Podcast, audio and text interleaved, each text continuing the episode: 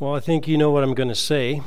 Take your Bibles and turn to 1 Corinthians chapter 12. 1 Corinthians chapter 12. And our text this morning will be verses 8 to 11. 1 Corinthians chapter 12, verses 8 to 11.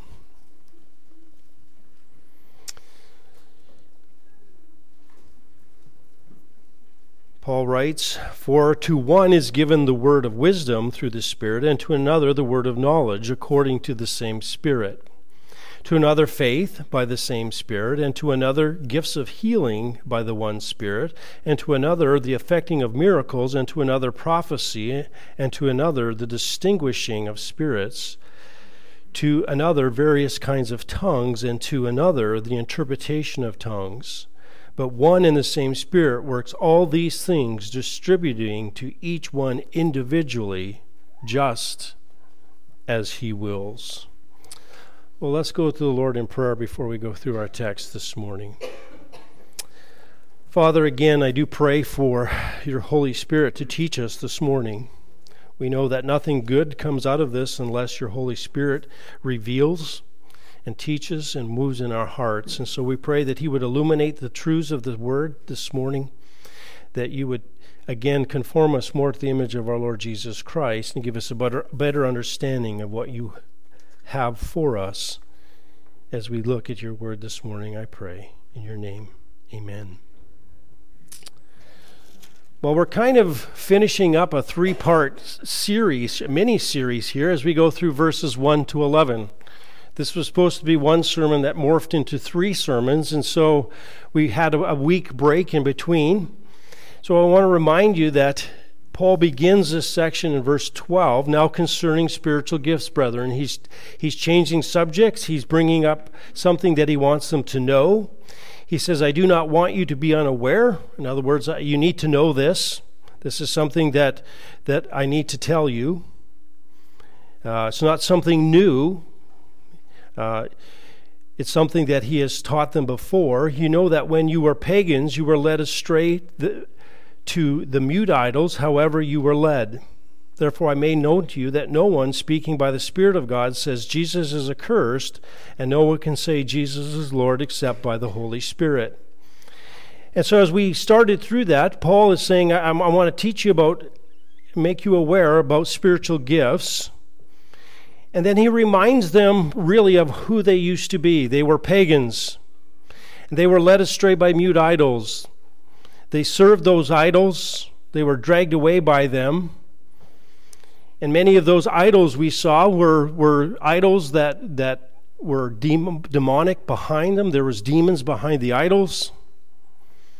And in their pagan worship, they were used to many different signs and wonders and, and spectacular events.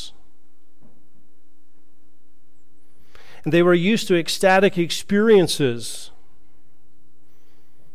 And so Paul reminds them, that's the way you used to be. Therefore, I make known to you that no one speaking by the Spirit of God says Jesus is accursed.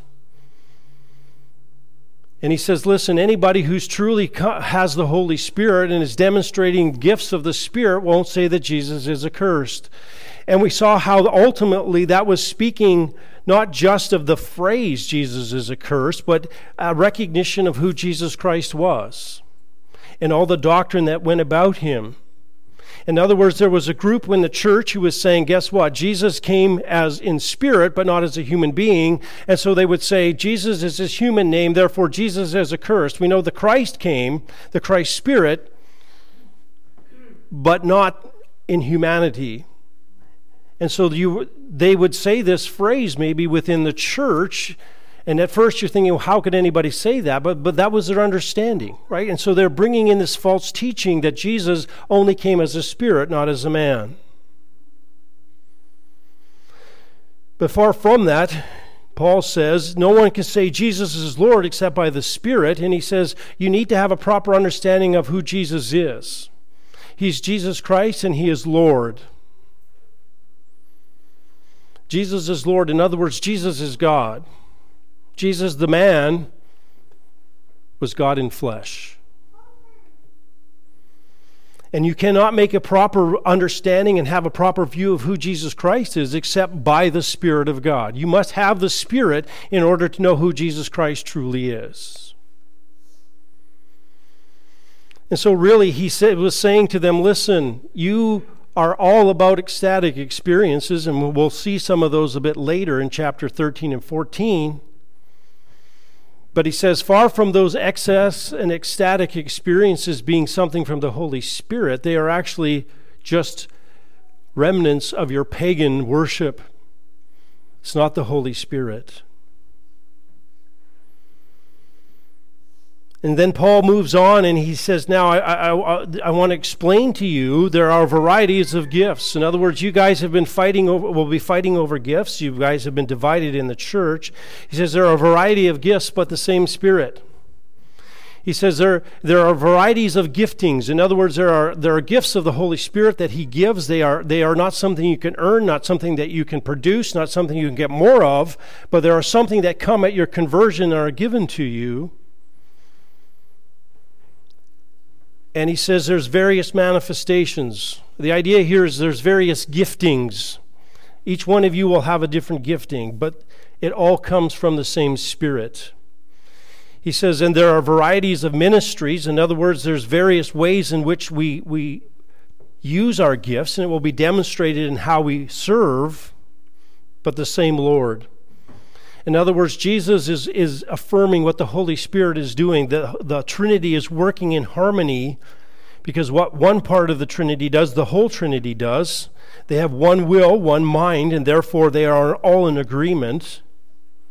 But each one is given a manifestation of this. But he says there are various effects, but the same God who works all things to all persons. In other words, there's a variety of, of effectiveness of ministry. So some of you are going to are going to teach Sunday school and you're going to have a large class and people are just going to come in droves and some of you are going to teach Sunday school class and it's going to be to that one person.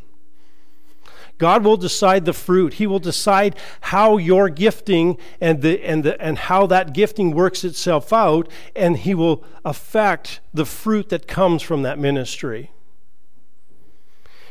And so the Corinthians who are trying to get the flashy gifts and trying to get the things that point to themselves, Paul says, actually, far be it from that. The Holy Spirit should be bringing unity to the church because the, the church should be demonstrating these gifts, and it is the Holy Spirit who gives them. There's nothing special about you, He gives them as He pleases. He's the one who gives the gifting, He's the one who gives the ministry, and He's the one who gives the results. So far from being fighting over these things and dividing over them, it should bring unity. And that's what he says in verse 7. But each one of you is, was given the manifestation of the Spirit. In other words, a demonstration of the Spirit working in you for the common good. And he gets each one of you, not without exception, but each one of you and that's his emphasis is but each one of you is given the manifestation. Don't think that some of you are special and some are different and better, but everyone has exactly the gifting that God has set out for them, so stop fighting over those giftings. then he says for the common good. In other words, it's for for for it's not for you just so you don't get misinformed. It's for the common good. For the building up of the body. Now, as we come to verse 8, then, Paul is really going to continue on and he's going to say, Well, I've told you about the variety of gifts. Now I'm going to show you what the gifts are.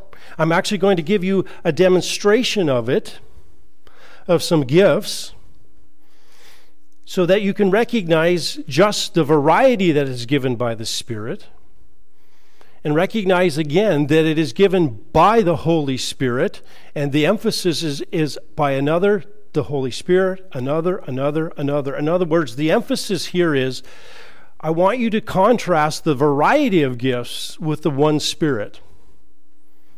In other words, the Holy Spirit is working in all of these various people, eh, but it is the same Spirit. And so there should be a unity that comes again, that draws us together because the giftings are all being produced by the same Spirit. Since we all have the same Spirit, we are to keep the unity of the Spirit, and so there should gifting should not ultimately tear us apart.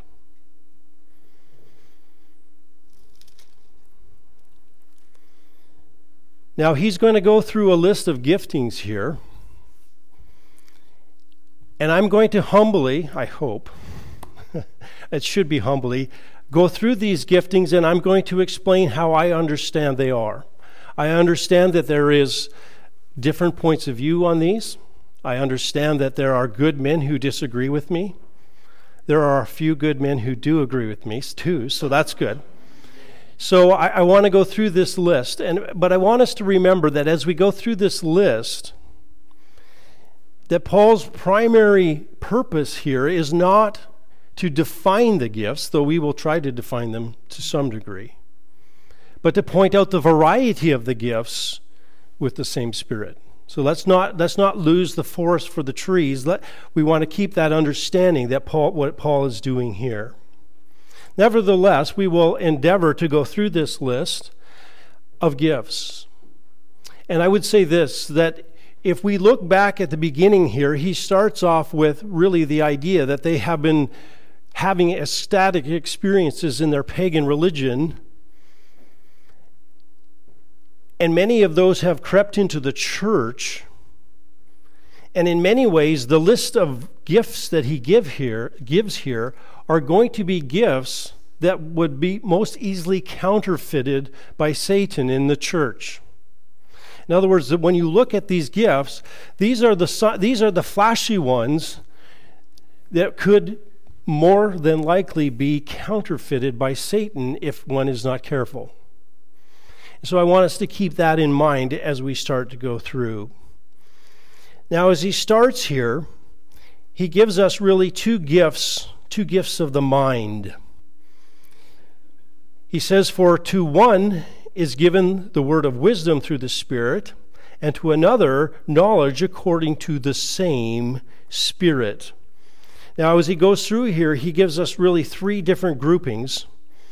Uh, verse 8 to one, verse 9 to another, and then again, when we come to, to tongues, he says, an, uh, another another. Now, we can't see it in the English, but there's actually a change of word for another there. There are three, three times in those verses where he uses a different word of, an, of another, which leads us to another kind of gift. Okay?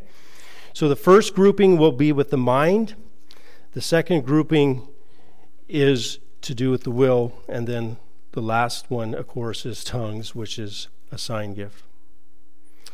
Now he begins this this section and he says for one is given a word of wisdom through the spirit another a word of knowledge according to the same spirit. So what are these gifts? What are what is the gift of wisdom and what is the gift of knowledge?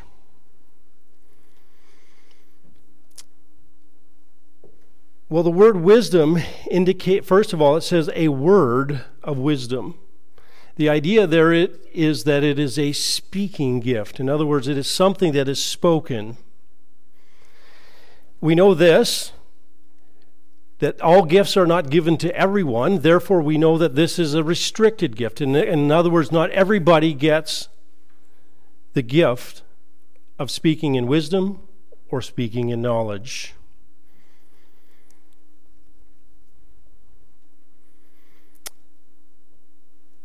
Now, Paul describes himself in this way. If we, if we remember back in 1 Corinthians chapter 2,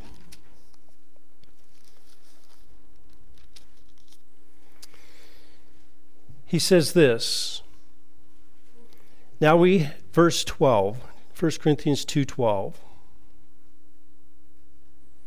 Now we receive not the Spirit of the world, but the Spirit who is from God, so that we may know the things freely given to us by God, which things we also speak, not in words taught by human wisdom, but in those taught by the Spirit, combining spiritual thoughts with spiritual words. So Paul says, I spoke, I spoke a wisdom, and I spoke it in spiritual words. In other words, I had a revelation from God that allowed me to now combine those thoughts and give words to them. Paul spoke earlier in, verse 7, but we speak wisdom in a mystery, the hidden wisdom of God. In other words, mystery in Scripture is not something that's, that's you know, mystifying, but it is rather something that has not been revealed by God. And he says, We are speaking a mystery, we are speaking the hidden things of God because they were a mystery. They were, they were not revealed until a certain time. And Paul says, We are now, these things have been revealed to us and we now speak them in supernatural words. In other words, the wisdom that was given to us from God.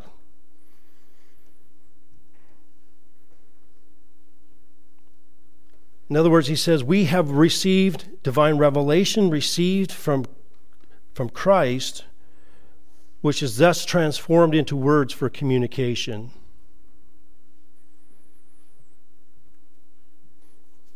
And again, this word, this Wisdom is again listed in verse chapter 13 verse 8. If there are tongues, they will cease. If there is knowledge, it will be done away with. For we know in part and we prophesy in part. And there seems to be a connection between wisdom, the, the gift of wisdom, which means I now have had a revelation from God that I now communicate in language. In other words, it is, is a gift that reveals, is a revelatory gift that comes from God that reveals truth that has not been known before. And now it is communicated to people.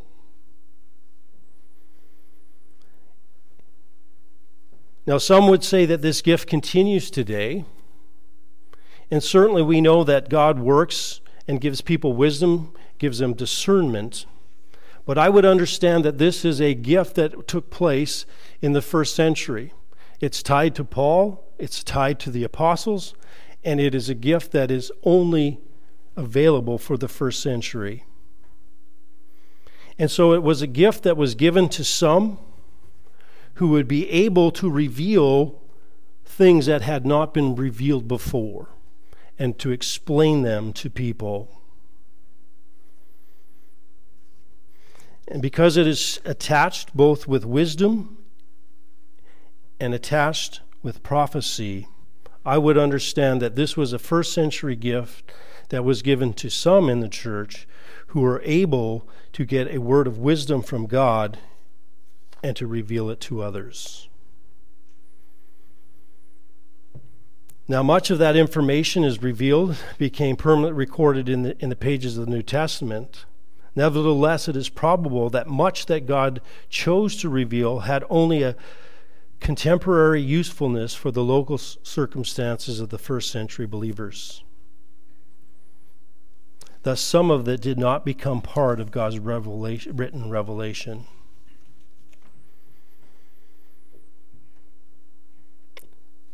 We can see this really in when Peter refers to Paul in 2 Peter 3:15 he says, Just also as our beloved brother Paul, according to the wisdom given to him, wrote to you among mysteries.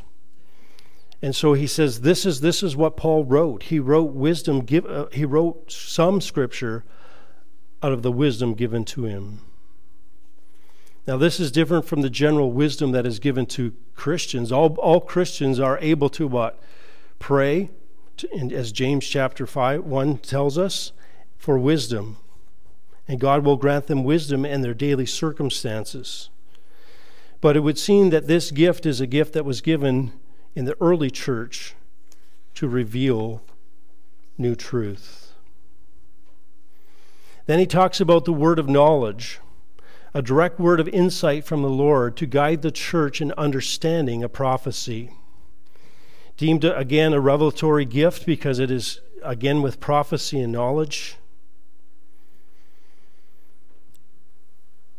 And again, we would say the difference between wisdom and knowledge here is that wisdom seems to have a revelation from God and, and reveals and tells you what it means. Uh, I'm sorry, wisdom has the idea of, of of getting a revelation from God and describing what it means, where, where knowledge has the idea of, of applying that understanding to life and situations in the church. And so these gifts seem to be related to prophecy in the fact that they both are, are laying out the idea that in the first century there were those who were given a word from the Lord that they would e- be able to either ex- explain what the prophecy was or the ability to apply that truth to, to specific circumstances in the church. Again, this gift is, is connected with the mystery and the hidden and the wisdom in Colossians 2 2 and 3. Uh, 2 Peter 3 1 to 2 says, This is now the second letter I am writing you, to you, in which I am stirring you up to sincere mind by way of reminder that you should remember the words spoken beforehand by the holy prophets so he takes the words that have been come before and now he now applies them to them and gives them insight in 2 Peter as he, as he takes past prophecy and now applies it to them. And so there are two gifts to the mind that, are, that have been given to the, were given to the church in Corinth that were available for the First Corinthians church.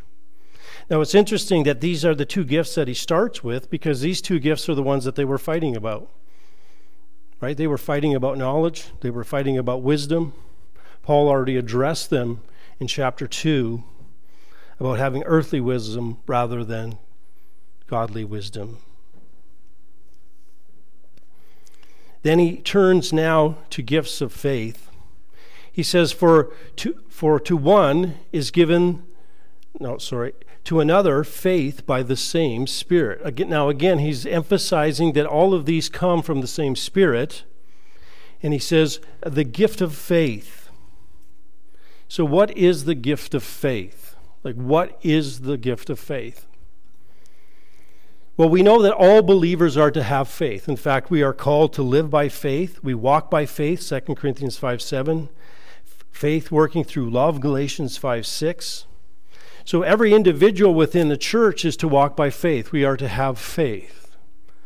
But this is a gift of faith from the Holy Spirit. This means it is given to a particular group within the church that have an extra portion of faith. And so it is the ability to believe God in the face of enormous obstacles so, with the gift, uh, with the, with this gift, a child of God is to trust God to the extent that God intervenes and produces by means, uh, um, and and change overcomes the obstacles. Sorry. And so he says, here's the gift of faith. This is the ability to trust God in circumstances where other people might not, or to see that God will move, and so you trust him for that. This is reflective in 1 Corinthians 13:2, and if I have all faith so as to remove mountains but do not have love, I am nothing. In other words, there, there's a faith to trust God to do things this again reflected of Jesus' teaching in Matthew 17 20. If you have faith, um, you can move mountains. But the idea here is that there, is, there are those in the church who have been given a specific amount of faith that are able to what, trust God in circumstances that most of us would give up. Now, Paul himself did that in Acts chapter 27. And this is maybe how we can see how faith and prophecy go together. If we turn over to Acts 27.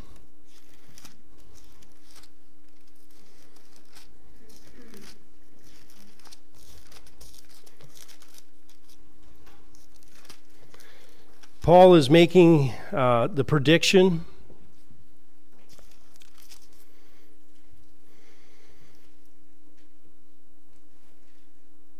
and he is he is they have crashed on the shore. He's told them, "Stay on the boat. Don't go off. If you all stay on the on the shore on the boat, you will not you will not die." Not a man will be lost. And then he says in verse 25, Therefore, keep up your courage, men, for I believe God that it will turn out exactly as I have been told. In other words, Paul had, in spite of the circumstances, trusted God. He had faith that God would see them through what seemed to be a hopeless situation. They were crashed on the rocks. They thought they were going to drown. And yet, Paul trusted God. He had faith in him. Now, we've certainly seen this through church history, have we not?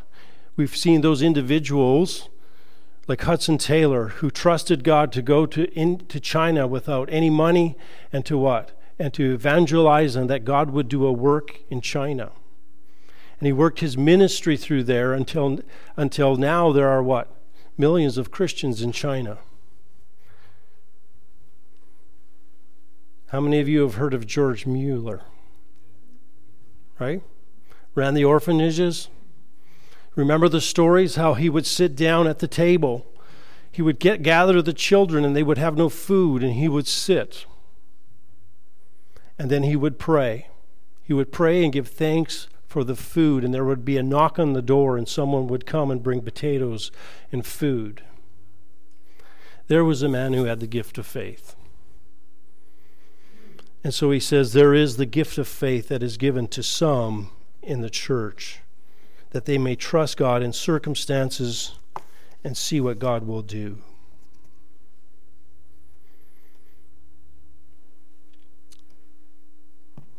Back to 1 Corinthians chapter 12.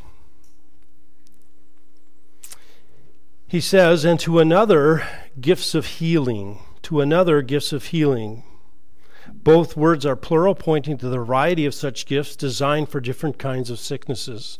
In other words, many diseases, many kinds of healing. And we see this through Acts. Acts chapter 3, the crippled man was healed. The paralyzed and lame people were healed in Acts 8, verse 7. Blind man healed and, and limbs healed in Acts chapter 9. Desired people, uh, Diseased people healed in Acts 19:12, fever and dysentery healed in Acts 28:8. Now healings are not produced through human medical intervention, cures wrought by but are cures wrought by special spiritual power. And again it was bestowed on the church in the first century on some, not all. And so people became the channel by which God healed some. Now, they didn't heal everyone. It wasn't God's will that everyone would be healed. But the gift was given in order to what? Confirm a message. And as we go through Acts, we see this. We see the man that was healed, the crippled man who was healed in Acts chapter 3. Why was he healed? Was he healed specifically for his own good? Was he healed because God wanted to, to make his life better? Was he healed out of faith? No, he wasn't. He was healed, and then what took place? He stood upright and began to walk and entered the temple with them, walking and leaping and praising God. And all the people saw him walking and praising God, and they were taking note of him as one being who was used to sit at the beautiful gate of the temple to beg for alms. And they were filled with wonder and amazement at what happened. And the next thing you know, what takes place? They run to Peter and Paul, Peter, and they what? Peter now shares who Jesus Christ is. Men of Israel, why are you amazed at this? And why do you gaze at us as if it, by our own power and piety we made him walk? The God of Abraham, Isaac, and Jacob, the God of the fathers, has glorified his servant Jesus, the one whom you delivered and disowned in the presence of Pilate when he had decided to release him. And so Peter goes on into what? share the gospel. He uses it to confirm the message that he did. The healing was not about the person, it was about the praise and the glory of God. And ultimately, the purpose was to confirm the message that now Peter gave.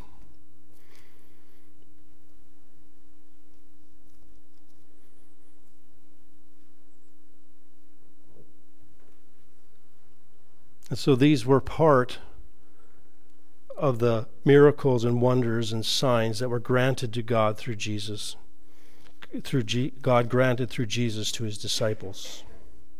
Again, not all were healed. We know that, right? Paul Paul had a thorn in the flesh. Timothy drank wine for his stomach.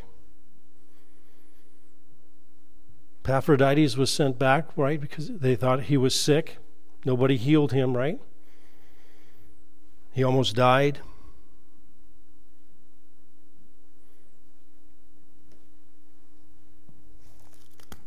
First, if we go farther down on the chapter, verse 12, he says, For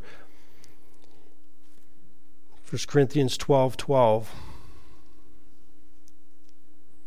I wrote down the wrong verse. I think it's 14 12. They are the signs of the apostles. I lost the verse here. He says that they are the sign of the apostles performed among you, and were all perseverance, signs and wonders and miracles.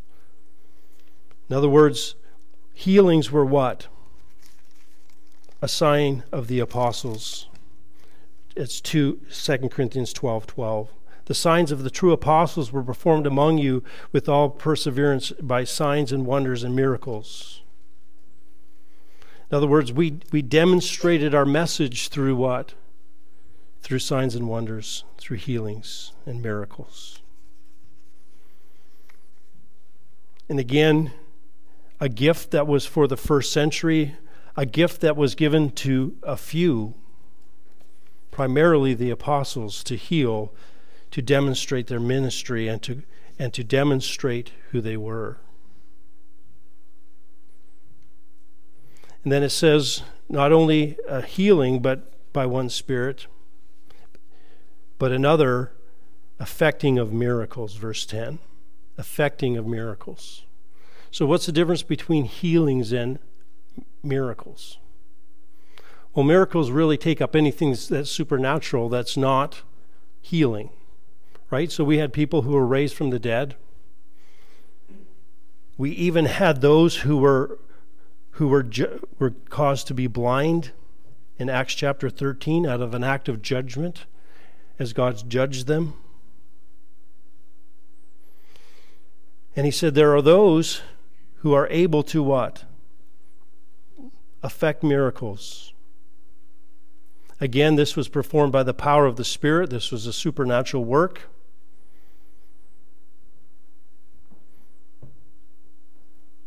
And so he said, There are those who can effect these miracles. There are those who could, who could raise the dead, the disciples did, could do any other supernatural miracle that took place. And again, this falls under 2 Corinthians 12 12, a sign of the apostles.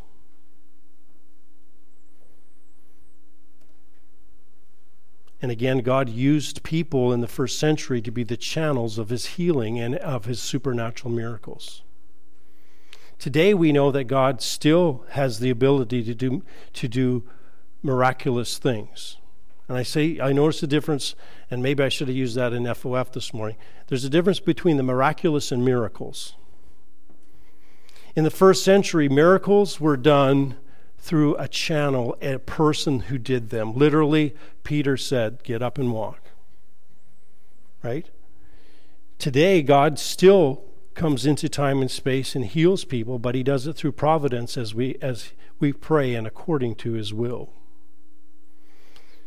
So when certain things take place and we pray and somebody is actually who had cancer and that cancer disappears, we say that was miraculous. God stepped into time and space and did that. But it's not a first century miracle that was took place that took place according to as a person used his gift to heal somebody and to therefore announce a message. So we want to separate those two. Yes, God still can heal. God can do miracles, as it were, or miraculous events, but it's not the first century miracle where someone is used by God to perform that miracle. And we see that in the first century where people are healed when the person speaks to them, Christ did it, the apostles did it, they spoke, and the person was completely healed. Completely healed. And we want, we want to make sure that we understand that. There was no partial healings. People were healed completely and permanently. It wasn't a gift that started to give and you got better and you better and better. The guy jumped up and walked. He didn't, he didn't start limping or crawling. He jumped up and walked. And that is consistent in Scripture. And so we want to understand that this is a supernatural event that was used by God to, to affirm a message where people were healed completely apart from medicine and they were it was a permanent healing okay so they didn't they didn't get they didn't get better. He didn't walk for a few days and then start stiffening up and getting back down to being lame. He was healed for the rest of his life.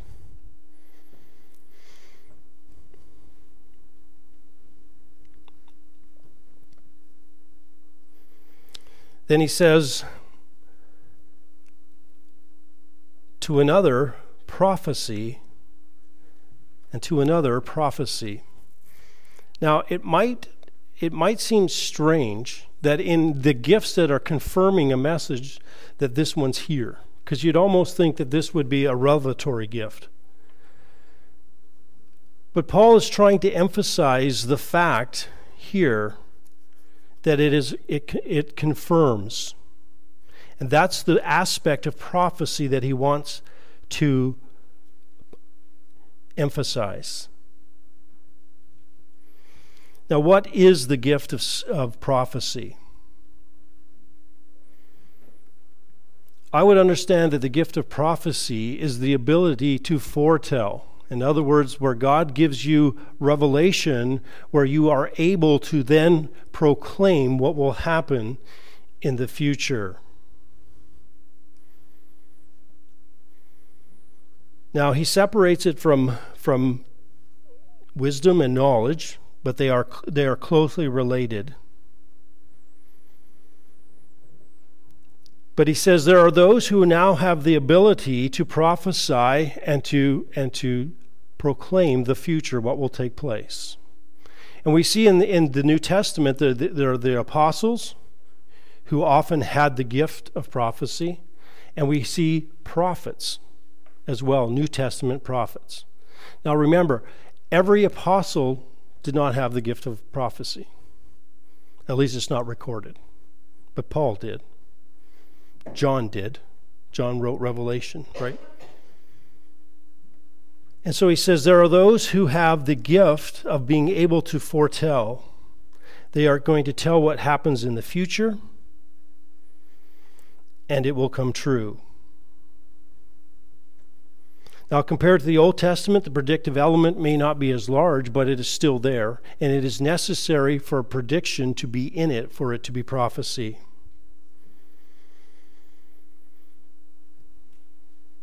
So the ability to prophesy future happening accurately, that provided the gift with its own authenticity and value. In other words, the reason that prophecy can, can be, be a, conf, a gift that confirms is the fact that when it comes true, then it confirms the messenger and the message that is coming from him.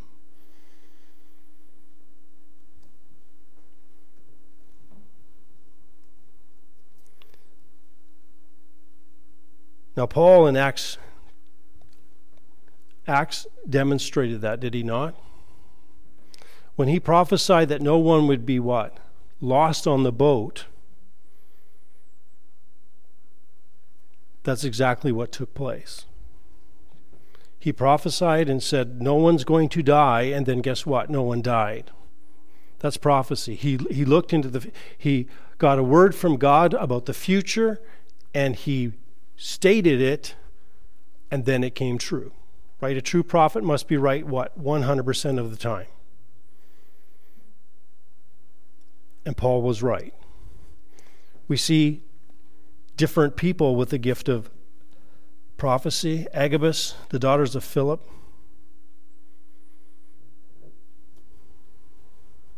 Paul. They were able to what? Speak the future. Now there are those who would say, well, actually, I think I think prophecy today still goes on, and, and I'll tell you in which way. I think it it's actually something that brings edification, so it must be the teaching of the Word of God. They would maybe turn to 1 Corinthians 14 3. But the one who prophesies speaks to men for edification and exhortation and consultation. And they would say, well, prophecy just means to speak forth, and here, here it's exhorting and it, it's, it's, it's, it's for edification, and therefore it's building up. But I would suggest to you that any time that you prophesy the future and it comes through, it edifies the church because it builds it up, because it understands that that was a revelation from God. And it authenticates that person. And I would understand that to define prophecy that way is to take away from what is actually defined in Scripture in the New Testament and the Old Testament that a prophet foretold and says, Thus saith the Lord. And whatever time, every any time that he repeats that message, he's still speaking for God, and it is not new revelation, but he's not prophesying, he's simply reiterating what he has already been given.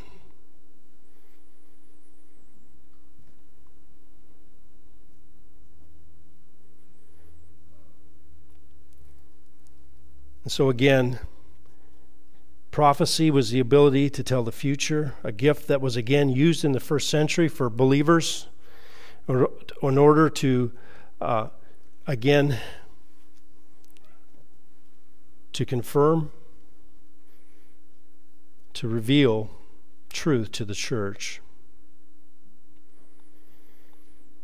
So, do we have prophecy today? I would understand that it ended at the ending of the, of, of the New Testament. John wrote the last book of the Bible, it was Revelation, it was foretelling of the future. And at the end of it, he says, Don't add to the end to the words of this book. Now you might say, well, he's just talking about Revelation. Well, he is. But I also think it's significant that it's the last book of the Bible, and John wrote the last prophetic book, and John says, This is the end of it. This is the end of it. And so I would understand that prophecy ended when Scripture ended, and the need for prophecy was gone. No longer needed to confirm a message, no longer needed to reveal the truth because now we have the written word of God and we have all the revelation that we need in Scripture. And I would say this if you have prophecy today and it is inspired by the Holy Spirit, then it has to be as inerrant and correct and as authoritative as the Word of God. Okay? Because if it's produced by the Spirit, it must be consistent with the Spirit, and it must be accurate, and it must be as authoritative as the one who gives it. And so I would understand that prophecy ended at the end of John, of Revelation, sorry. John wrote Revelation, so it's close. And that there is no prophecy today. Yes, I think there are those who reveal the mind of God through Scripture. I think they're called pastors and teachers with the gift of teaching. But I do not see that as defined as prophecy as I understand Scripture.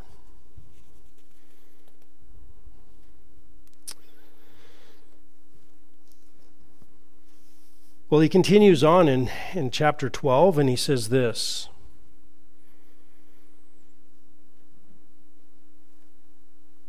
and to another the, the distinguishing of spirits. The distinguishing of spirits.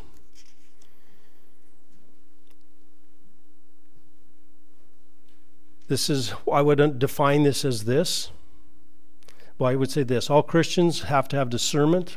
Paul advocated for that in chapter 12 himself. Remember at the beginning, we talked about um, the tests for the Spirit. No one can say what negatively. No one can say Jesus is a curse positively. They say Jesus is Lord. There's one test.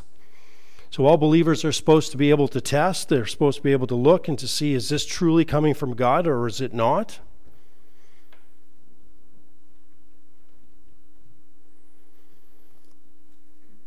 Same thing with 1 John chapter 4 verse 1 where John says this. Beloved, do not believe every spirit, but test the spirits to see whether they are from God, because many false prophets have gone out into the world. But the gift of distinguishing spirits is something that is necessary when there is utterance or something that is spoken where it's not clear that they are cursing the Lord Jesus Christ right? So for those things that are clear that stand against, and we said when we're cursing Lord Jesus Christ, we can go to Scripture and we can see the doctrine there.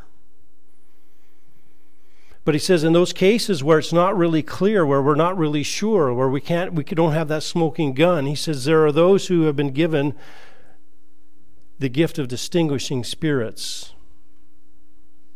In other words, in the first century, when you've got people who are prophesying and you've got people who are giving a word of wisdom and a word of knowledge, what are you going to need to do in order to figure out whether this is from God or not?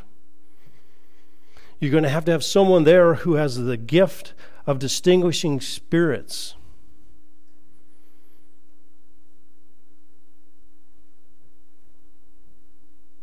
You need someone with supernatural insight in the cases where these utterances were we're not obviously wrong that they're coming, right? You know what it's like when someone makes a statement and you're and you're not prepared for it. You're just like, "Whoa." And you're not sure. It sounds good.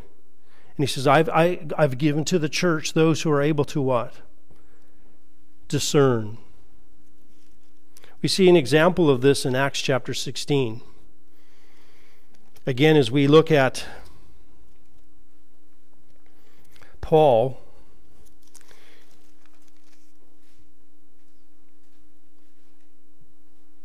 And he is, again, dealing with this demon possessed woman, girl.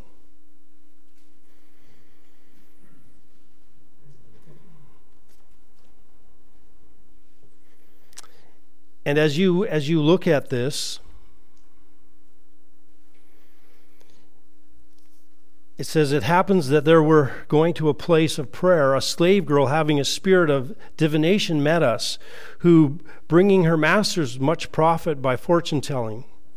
Following after paul and us she kept crying out these men are bondservants of the most high god who are proclaiming to you the way of salvation can you show me where that's there's something wrong with that statement? That's bang on that's bang on. But what spirit is actually bringing that truth out?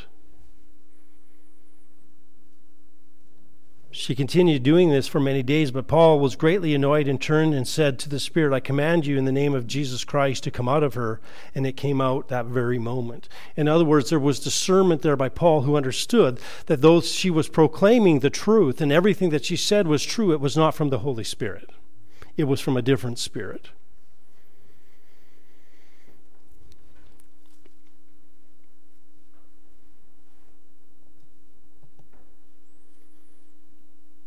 So he says, "This you, some have been given what? The gift of distinguishing spirits, the ability to discern when when someone gave an utterance, whether a word of wisdom, a prophecy,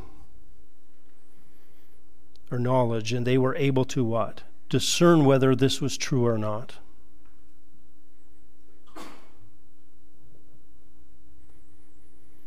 And so they were able to recognize the spiritual manifestations manifestations that came, these spirit manifestations, whether they were truly from the Spirit of God or if they were from Satan.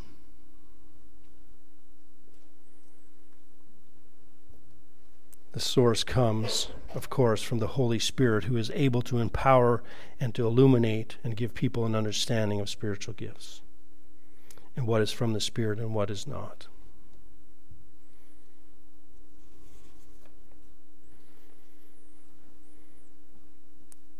Then he says, and kinds of tongues, and kinds of tongues, gifts related to the tongues. And again, this is set apart in a different class. He starts with another, another kind, as it were, and various, and another various kinds of tongues. And he says in the first century church, where there were those who were gifted with the ability to speak what? Languages that they hadn't learned, something that they hadn't learned in a natural way, something that they hadn't gone to school for, something they hadn't learned. And again, we see that in Acts chapter 2. It says in verse 6 And when this sound occurred, the crowd came together and were bewildered because each one of them was hearing them speak in his own language. His own language. They were amazed and astonished, saying, Why are all these who are speaking who are speaking are Galileans? And how is it that each hear it is that we each hear them in our own language to do which we were born. Parthians, Medes, Elamites, residents of Mesopotamia, Judea, Judea Cappadocia, Pontus, and Asia, Phrygia, and Pamphylia, Egypt, and the districts of Libya around Cyrene, and the visitors from Rome, both Jews and proselytes, Cretans and Arabs. Now, there's a few languages there. We hear them in our own tongue speaking the mighty deeds of God. And they all continued in amazement and, were, and great perplexity, saying to one another, What does this mean? They heard them speaking what? In their languages, human languages they were speaking, and they were declaring the mighty things of God. They weren't prophesying future things, they were simply re- reiterating what God had done.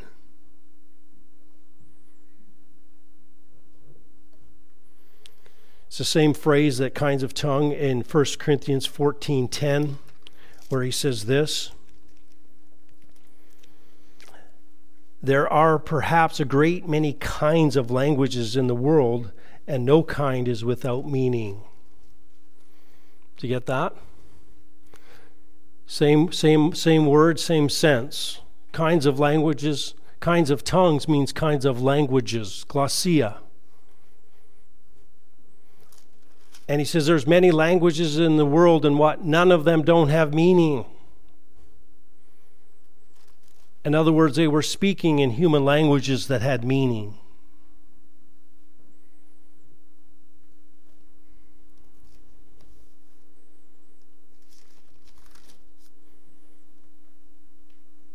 1 Corinthians tells us why they spoke in tongues. 1 Corinthians 14 22. So then, tongues are for a sign, not for those who believe, but for unbelievers. In other words, tongues were what? Meant for a sign to unbelievers to get their attention so that they could hear the Word of God, they could hear the gospel.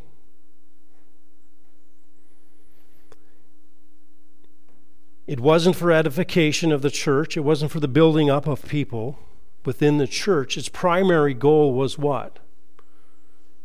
Evangelistic.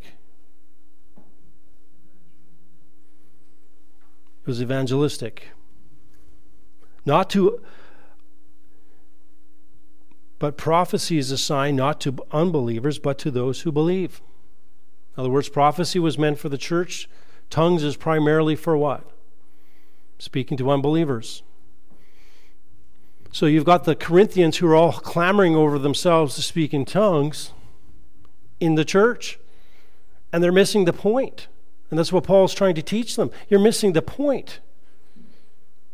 The point of tongues isn't for the building up of the church, it's for what? Unbelievers, it's for evangelism.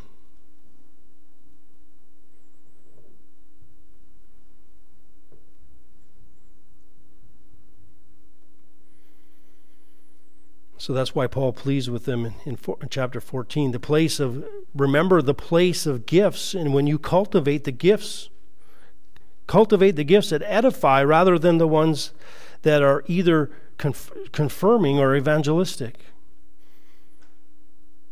You're trying to pu- build yourself up in the church and puff yourself up rather than recognizing that this is not the place for it.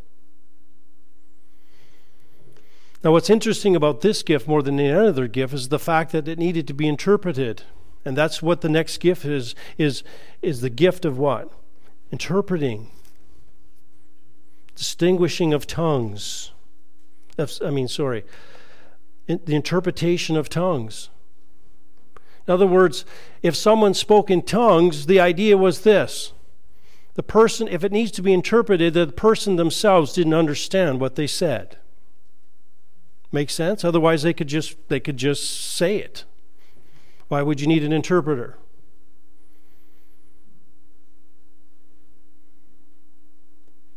Now, Paul emphasizes a strong determination on the mind in 1 Corinthians 14 9. He says, However, in the church I desire to speak five words with my mind that I might instruct others also, rather than 10,000 words in a tongue. In other words, I, I, I, want, I, want, I need to communicate with what? My mind. So, if, if it's important to communicate with your mind, and it's important because Christianity appeals to your mind, why are we wanting to speak in tongues that actually makes the person who's doing it what? Mindless? Or at least needing someone to interpret it. And he says there are those who are gifted with what? The ability to translate that language to translate a language that they have never learned, but the Holy Spirit reveals it to them. Now, it's a companion gift to tongues, and we actually have no examples of its use in Scripture. It's just where it's never demonstrated. But Paul says in order for tongues to be legitimate, there needs to be an interpreter who has the gift of interpretation. And certainly tongues could not be uh, could not edify unless they were interpreted. And so the gift of interpretation would edify, but the gift of prophecy itself was dependent on being interpreted to edify. Now, the difference between prophecy and tongues, and, and this gift of interpreting tongues, is that prophecy was dependent on inner revelation, well, interpretation depended on an utterance. In other words, you had to hear the utterance to interpret it, while prophecy just came from the inside as the Holy Spirit revealed truth. And again, if tongues are assigned to believers, and if 1 Corinthians tells us that where there are tongues, they will cease, they will simply stop being.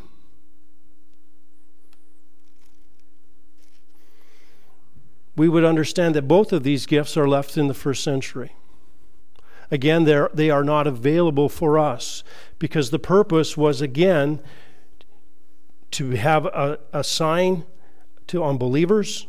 Some would believe that it was a sign of judgment on Israel.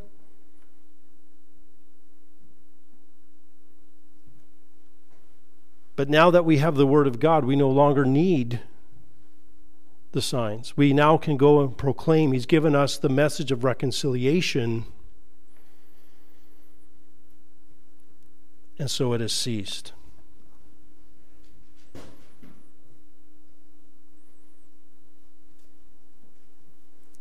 And so Paul says here's a, a, bunch of variety of gifts that are taking place in the First Corinthian church.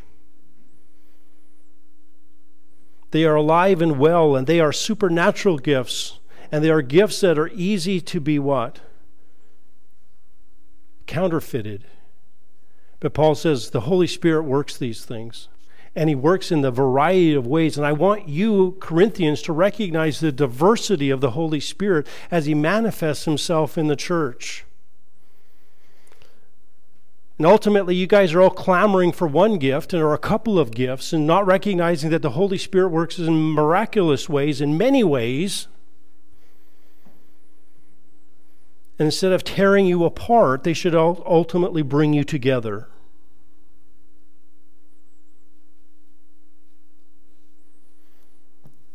That's why he says in verse 11, he reiterates what he said in verse 7 but one and the same Spirit works all things, distributing to each one.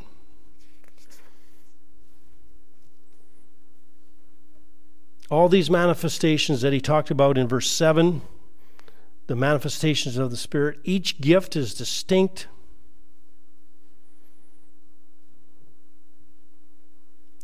He says, This is given to you by that one Spirit. He is one, you are many. But you are all given gifts as an expression of the Spirit, distributing to each one individually just as He wills. In other words, Corinthians, you're all fighting for certain gifts and you're envying certain gifts. And he says, guess what? God has gifted you just the way He wants you. And the Holy Spirit gives out just as He what? As He desires, as He wills. It's His will that you are gifted the way you are.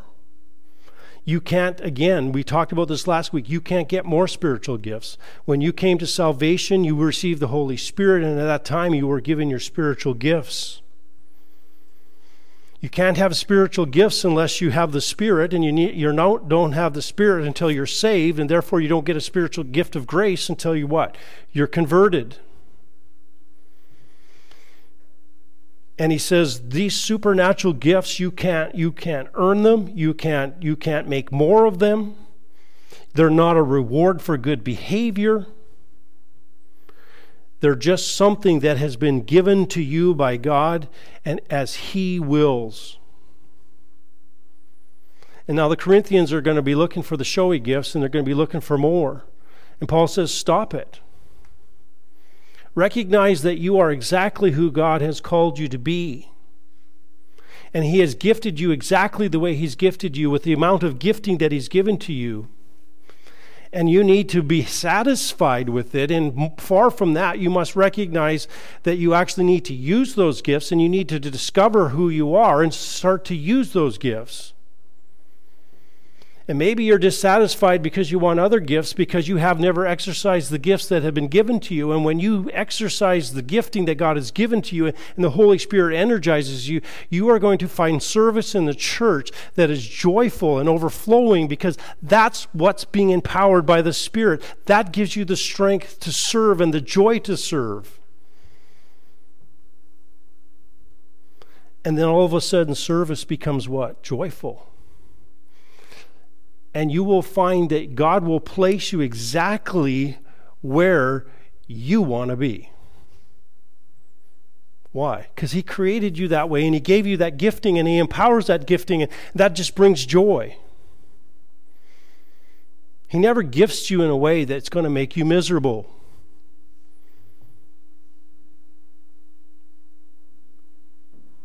He gives you gifts to, for your good and for, for the benefit of the church.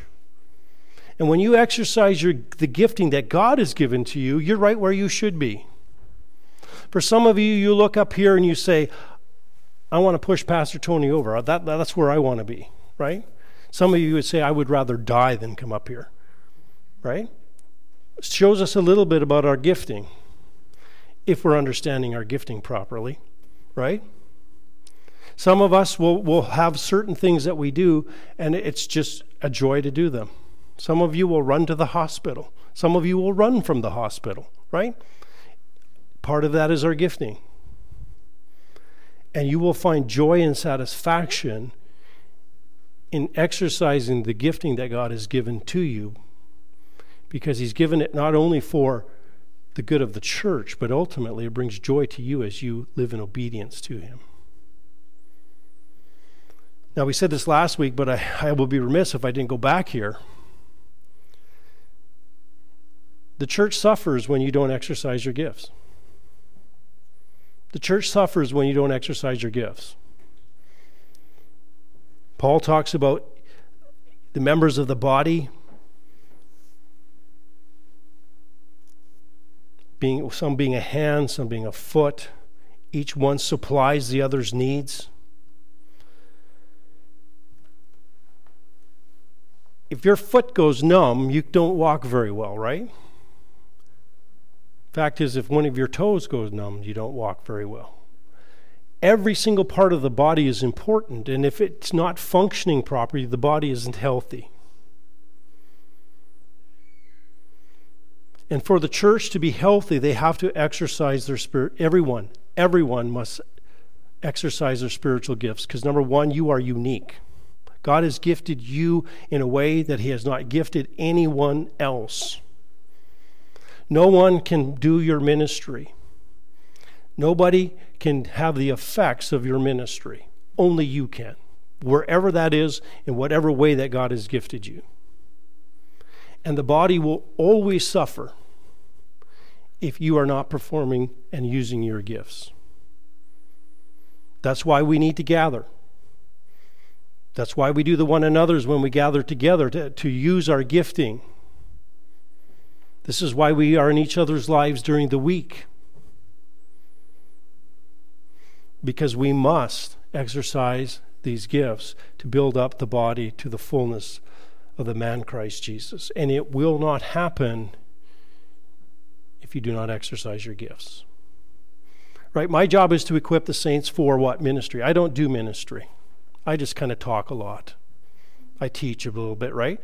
But the true ministry in the church is not done by the by by the pastor. It's done by the individuals in the seat.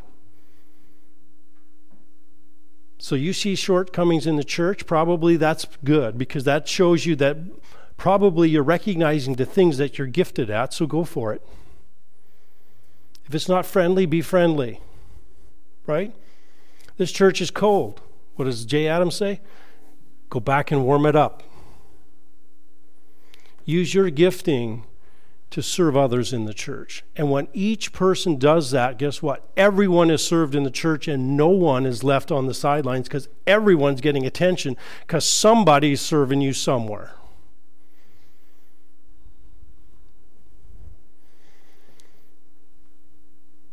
Remember, Gifts are God's way of spiritual gifts are God's way and his means to build up the body. And the church will not come to maturity and it will not come to the fullness of Jesus Christ unless we exercise them. And so Paul says this is this is the unity of the spirit. People controlled by the spirit serving one another in the power of the spirit to the glory of God. That's how the church is united. And far from gifts splitting us, they should be the very thing that drives us together as we serve one another in the power of the Holy Spirit. So, our, what, what, what do we pray? What do we want? I trust that we want to be a church that demonstrates our love and gifting for one another. Now, we may not have these gifts, but we can have the gift of faith. And there are more giftings that are given, that are demonstrated out through Scripture that God gives to us, where we can serve one another, teach one another, have mercy on one another. And so let us not be driven apart, but let us be driven together as we pursue to live under the power of the Holy Spirit and serve one another. Let's close in prayer.